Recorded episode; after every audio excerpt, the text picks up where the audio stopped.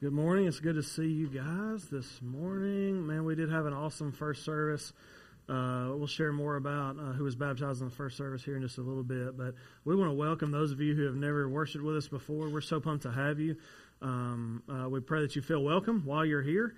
Um, we also want to let you know that we knew you were coming, so we bought you something. And so at Next Steps today, we have a gift for you. And so if you'll take the card from the back of the seat in front of you, fill it out and just one per family, and drop it off at Next Steps, uh, those two desks in the lobby. Um, they're going to give you a free T-shirt and some information about our church. And you can't go to Walmart and get a free T-shirt today, but you can come to God's house and get it today at Lindsay Lane East. And so um, that's just our, our gift to thank you for being here. Okay, uh, Walmart doesn't give away free stuff. Jared knows that. All right. Um, I, I, hope I hope you had a good weekend, I, I, do pray that every time that we gather together, that you do take opportunity to worship God through song. Uh, I can just tell you that when I gather, when I get up here to preach, um, man, it makes the transition to the Word of God so much better when you guys, when we've all uh, been singing and we've been making uh, music to the Lord. Man, it, it, makes makes the difference, and so I just want to encourage you to continue in that. But we finish, we're finishing today this movement through the Gospel of Mark. Going to open up to Mark chapter 15. Um, we've, we've not done it in a row, but we've been 13 messages. Today's the 13th message through the Gospel of Mark. You did it. You survived it. Together. We, y'all are a little bit more excited than I Okay. Um, I'm just kidding. I get to preach again on, next week on something else. But glad you guys uh, have hung with us through the Gospel of Mark. It's been really, really cool. Um, and what we're making it to today, we've made it to this climactic part of all the gospel accounts, but especially the Gospel of Mark, the death of Jesus. Um, last week, what we saw is that there were these really infantile trials and these this rejection of Jesus that happened not only among people who had been rejecting Jesus' whole ministry, but there was a rejection of Jesus that happened from those closest to him. And man, it was, I'm telling you, it was so painful to study that last week and to preach that, just to see and to try to feel for Jesus, even though, like in one sense, he knew it was coming. But again, just to feel betrayal from friends uh, would have been so difficult. Well, as difficult as that was last week, um, it's going to be even more difficult for us today as we see Jesus' sentencing carried out, um, as we see um, uh, Jesus' death. And a fair warning today. Um, it gets a little graphic, not because of me, but because of what the Bible says. Okay, so we're going to talk about a little bit of what happened to Jesus. Um, don't like it's not like a gory movie. Like it's going to be weird, but we're just going to talk about some things that happened to Jesus, and um, it's difficult to hear. But by the end, we're going to finally see what we've been looking for all along is that Jesus' authority is finally and fully confirmed through his death, burial, and resurrection. It's going to be really, really cool as we go through this. In fact, we're going to see two unlikely folks that take notice of Jesus' authority that will shock you if you've been with us uh, from the beginning. And so um, I'm going to pray a prayer of blessing over God's word, and then we're going to just start diving in, okay? Father, I thank you, God, that you did give us your word. God, you didn't leave us to try to figure out who you are, um, God, just by looking around at nature. God, though there are things we can learn from that, but God, you gave us your word. And God, it shows us your character. God, it shows us uh, your, your very nature. And so, God, uh, um, I thank you for your word. And God, I pray that today as we study it, God, that you would uh, guard my heart, my mouth, my mind. Um, God, that, that today uh, we would make much of who Jesus is and uh, we would all today uh, learn more about who you are. And God, we ask you to be with us. And so, God, uh, we, we trust you with this and with this time. In Jesus' name, amen. Amen. So, uh, we're going to simply walk through uh, this last section. Uh, again, last uh, the last two weeks have really been walking through uh, the last week of Jesus' life. Well, now we're going to be looking at these last moments that lead to his death and then what happens after. Um, so, again, Mark 15. Uh, we're going to look at four parts. Uh, the Gospel Mark really breaks it down into four different sections um, that are really cool. And so, uh, the first one is this. What we're going to see is that Jesus is, first off, even before the crucifixion, Jesus is treated less than human. So if you're a note taker and you love those notes, and I know some of you do, make sure that you write that down. So even before we get to the cross, yes, the cross is a, a terrible, difficult thing. The punishment begins for Jesus here. Uh, long before the cross. Pilate, who we saw at the end of the week last week, Pilate's this Roman authority figure. And he, um, we saw this at the end, Mark 15 15.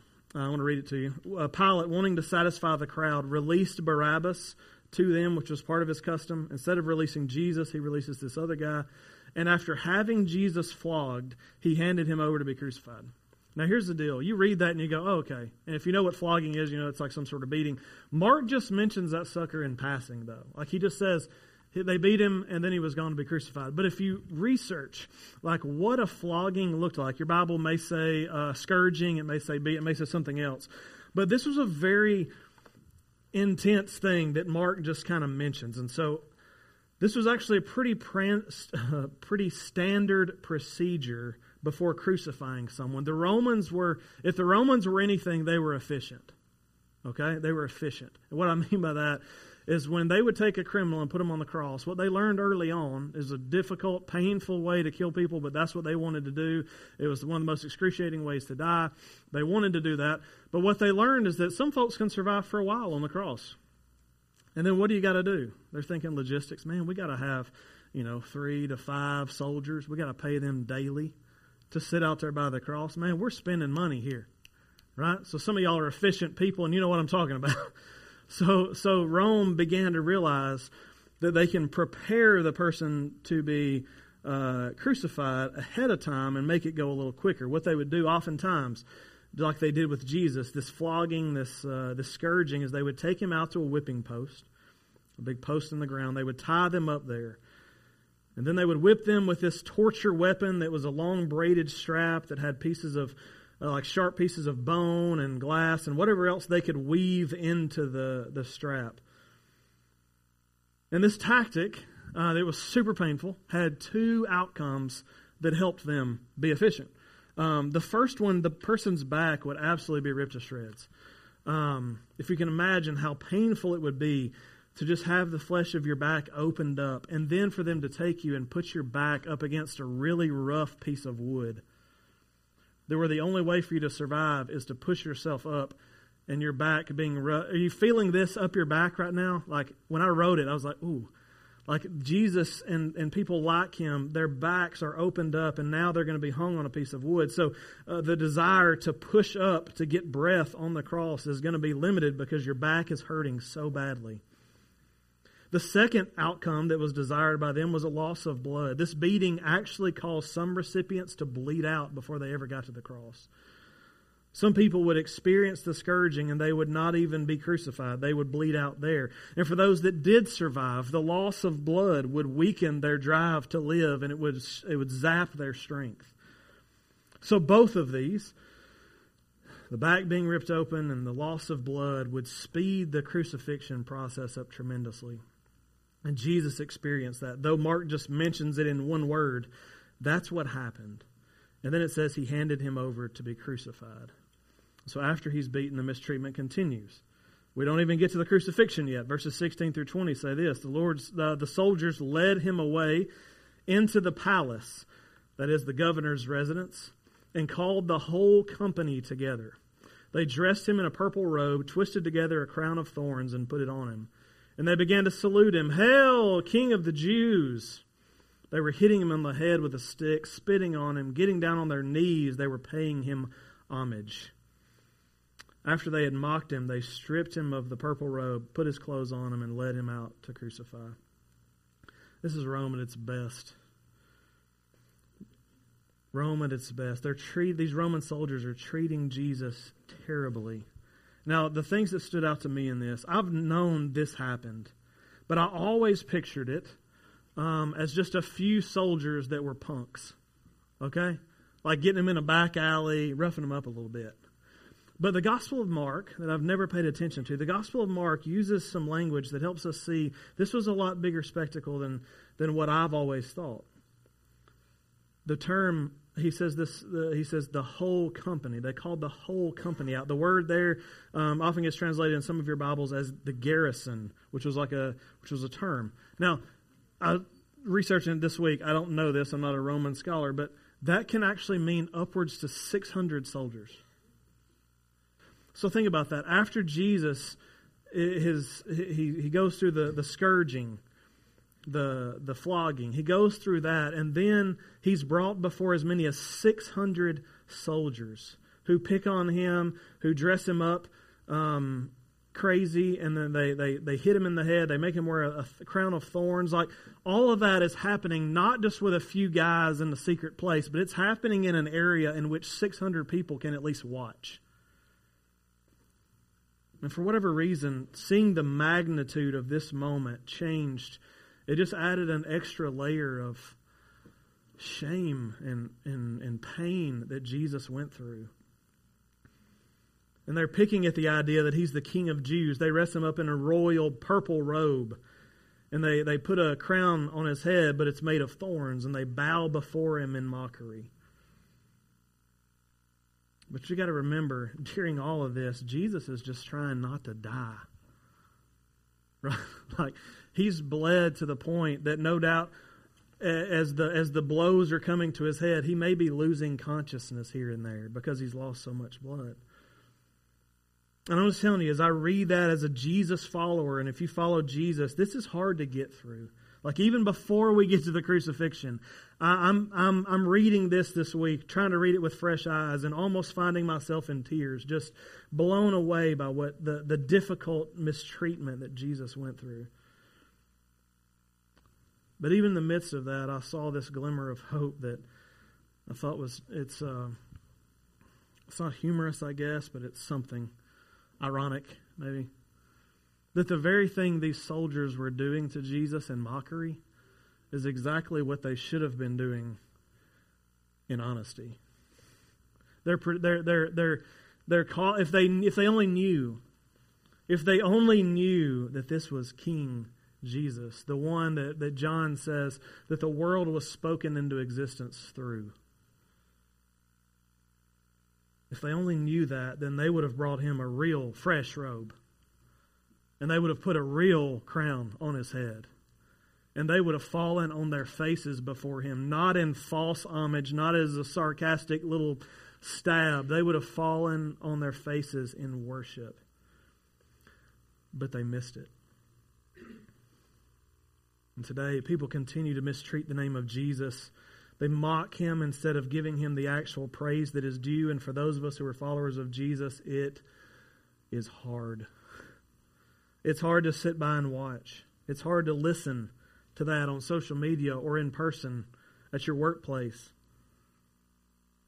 But we got to find peace in the midst of that, knowing that Jesus right now is on an actual throne and he is in charge, whether these mockers acknowledge it or not. We see that Jesus, even before the cross, Jesus is mistreated. Um, he's treated as if he's less than human through this whole time. But then we do get to the crucifixion. That's point number two. He was crucified as a criminal. We find that Jesus was not the only one lined up for crucifixion that day. Again, if we're going to have Roman soldiers, we're going to pay Roman soldiers to stare at a cross. We might as well get our money's worth. So let's go. Let's get a three for one deal. There are two criminals who are being executed that day, and Jesus is placed between them as if his heart was as dark as theirs, as if his actions as the Son of God on the earth were equal to theirs. He dies between two criminals. But Mark tells us something interesting uh, that, that Jesus was apparently so weakened at this point that he couldn't carry the weight of the cross. Listen to this, verse 21. They forced a man coming in from the country who was passing by to carry Jesus' cross. He was Simon of Cyrene, the, the father of Alexander and Rufus. Now, just so you know, um, we often picture Jesus carrying the whole cross, the T. Okay? Um, but you, you may already know this, but um, that's usually not what happened. Um, oftentimes, uh, usually the crucifixion, the, the, the, the, vertical part was already there, it was already on site.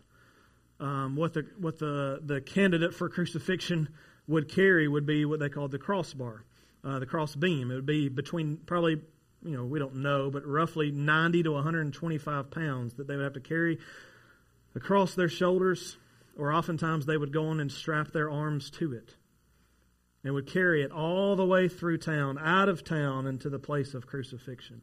But we find out Jesus was too weak to do that. So there's a guy, and it says he was coming in from the country who was passing by. So this guy named Simon was just passing by. We don't know who Simon was. We don't know his opinion of Jesus. For whatever reason, he was in the wrong place at the wrong time. And they said, Hey, and he has to carry the cross of a man he probably doesn't even know. Now, when I read verse 21, was there anything weird to you? Well, look back at it. Put it back on the screen if we can.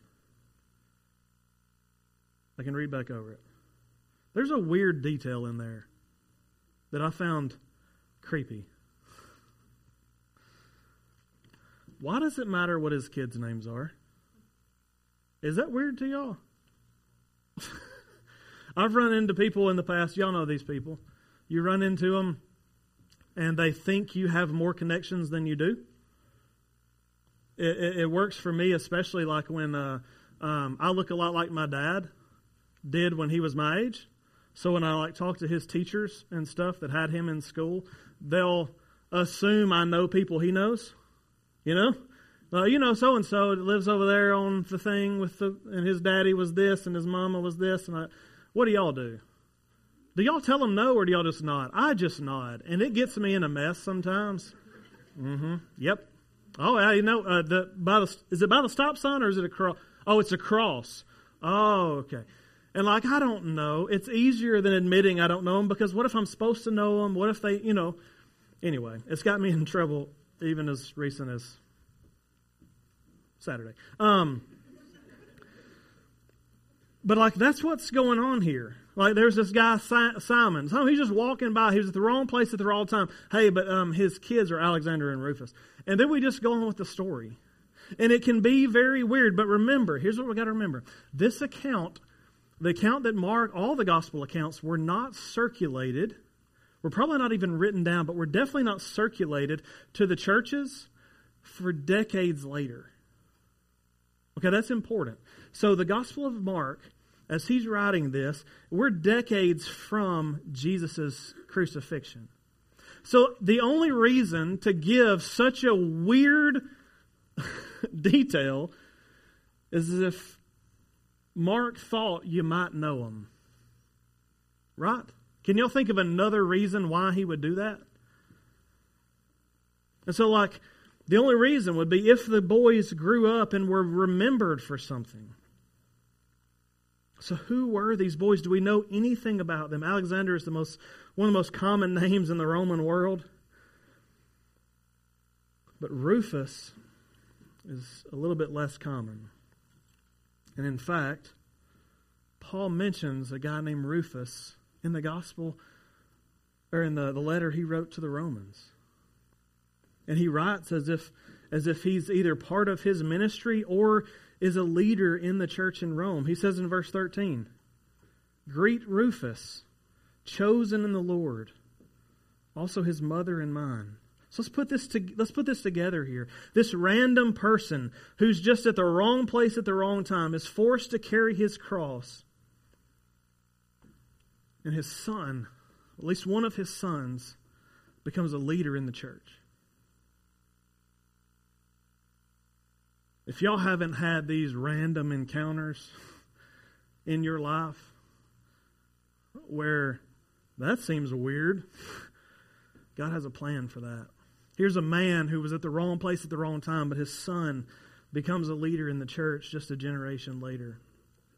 This is a cool story. We don't know if Simon became a, a, follower of Jesus as well, but we have every right to believe that if, if this Rufus is his son, than he did. And I don't know why else he would mention his children. That's a cool story. But God hasn't quit that business. Today, you're going to get to meet two families in our church. Two family, families that weren't there when Jesus died on the cross. They didn't have to carry his cross or anything like that.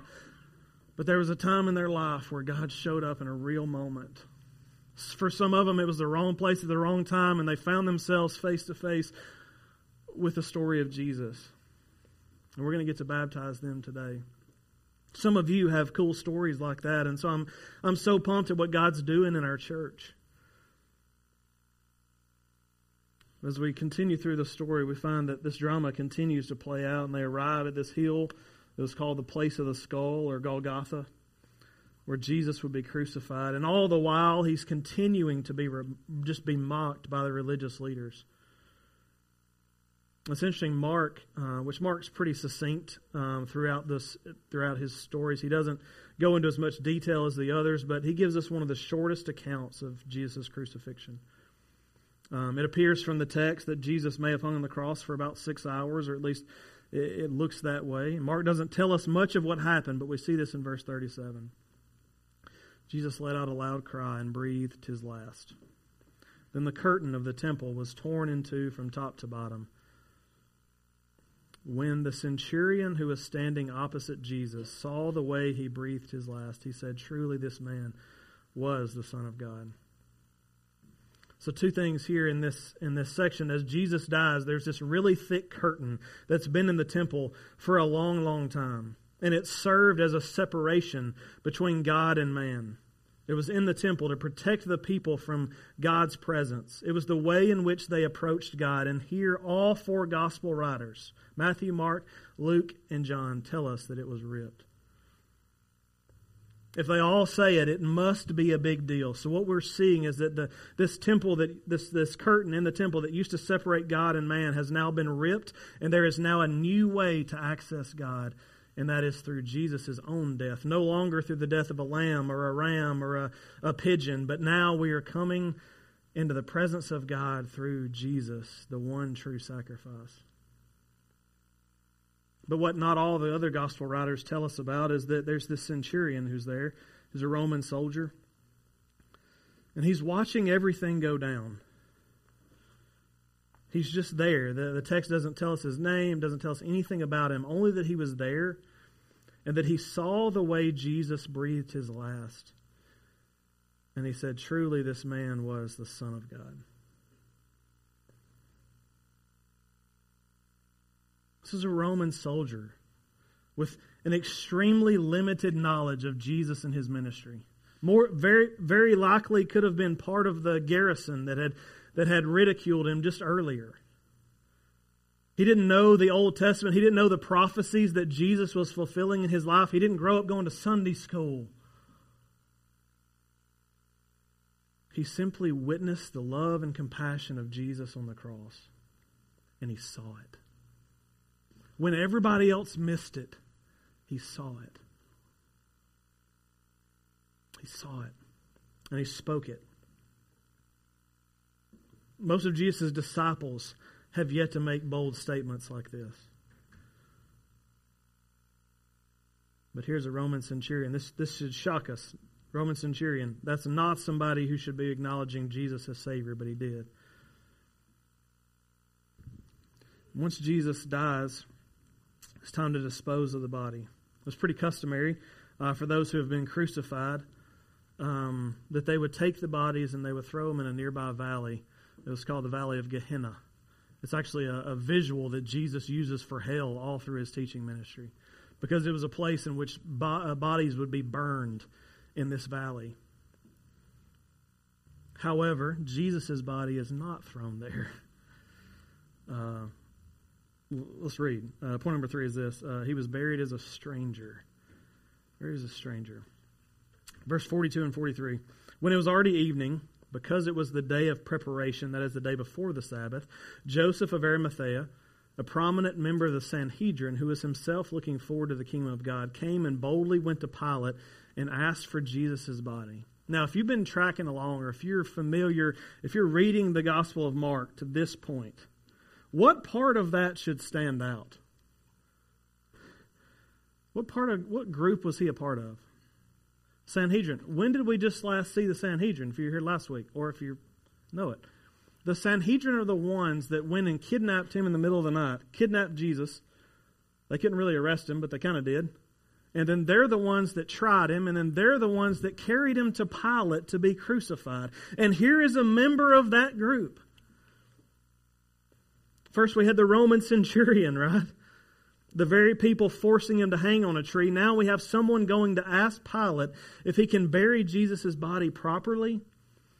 And he's from the Sanhedrin, the one that concocted the whole story that led to Jesus' death. I love this. Just a reminder that some of y'all come from rough backgrounds where nobody trusts in Jesus, but you can be different. So that's some of y'all's story. You're the only one in your family. You're the only one at your workplace. You're the only one on your street. Joseph is risking a great deal to do this. Jesus owned no land, he had nowhere to be buried. And he definitely had no money for his disciples to get together and go buy a piece of dirt to try to bury him in a cave somewhere, which was custom for the Jews. But Joseph, who was a well to do, a prominent member, he had some means.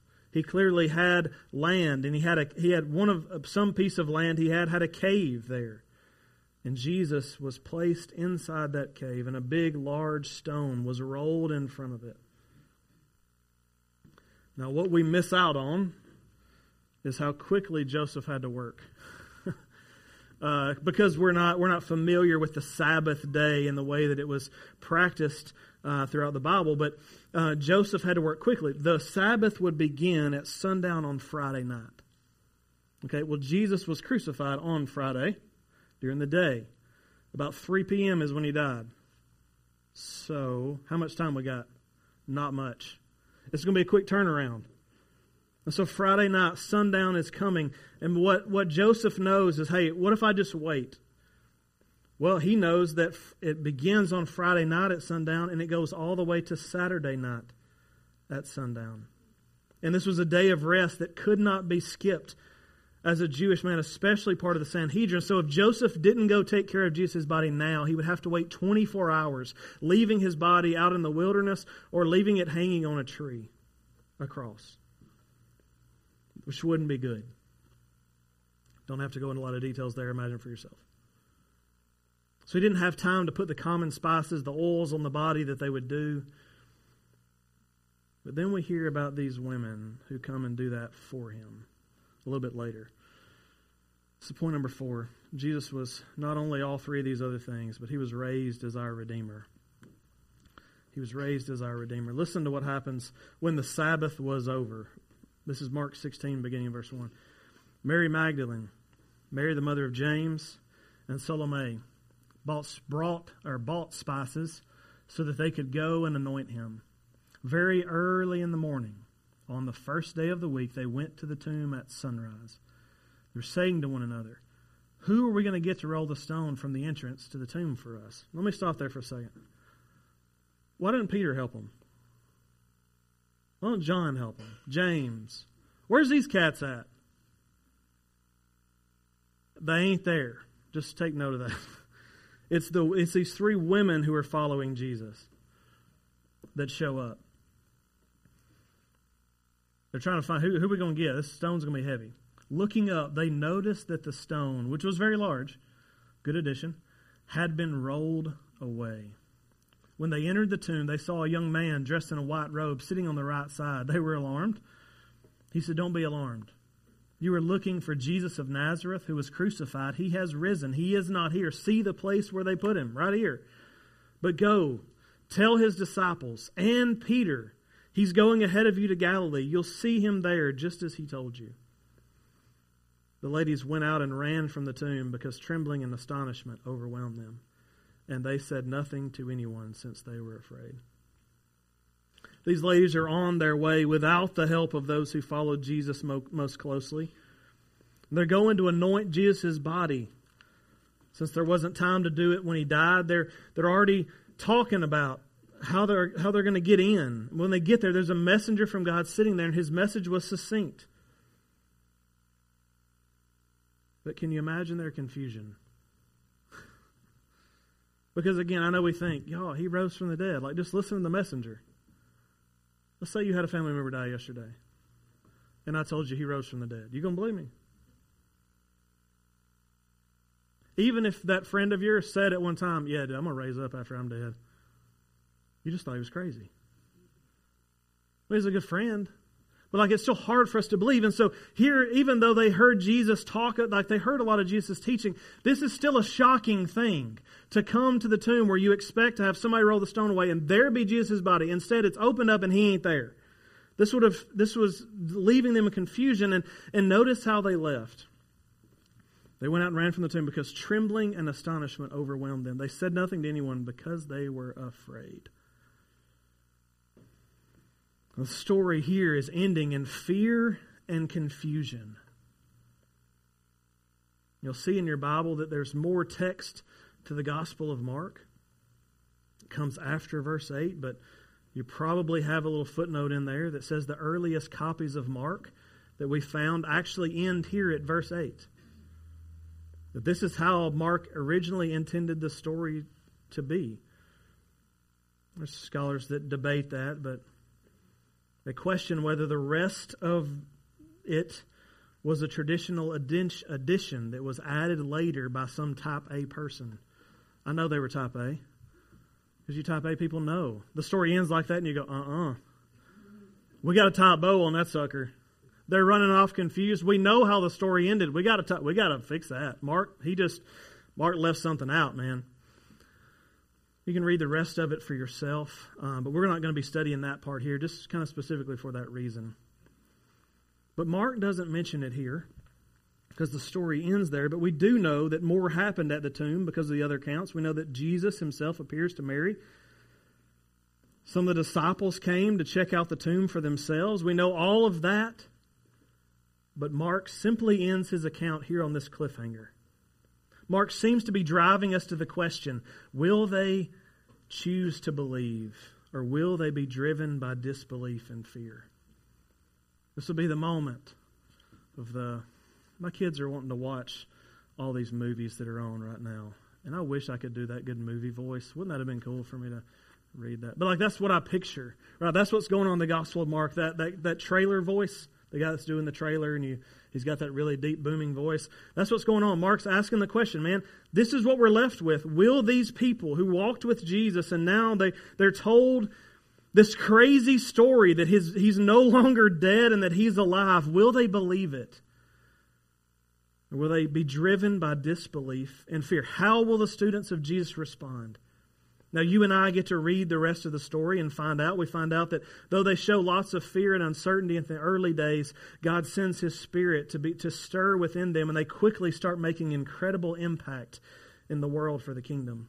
Many lives are changed, and the gospel goes forward to many nations and regions who had never heard the gospel throughout the known world at the time.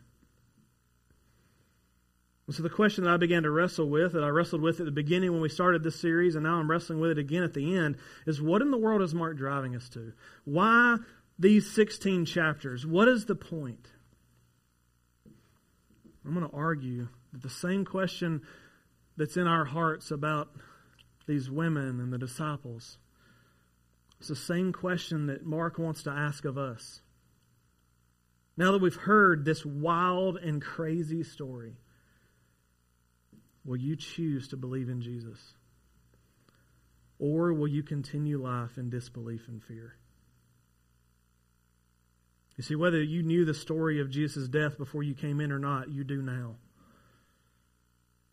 And the question before each of us today is will you choose to believe in Jesus or will you continue life in disbelief? Because here's what I need you to know um, all those that are in the story and everybody in this room have done something that the Bible calls sin.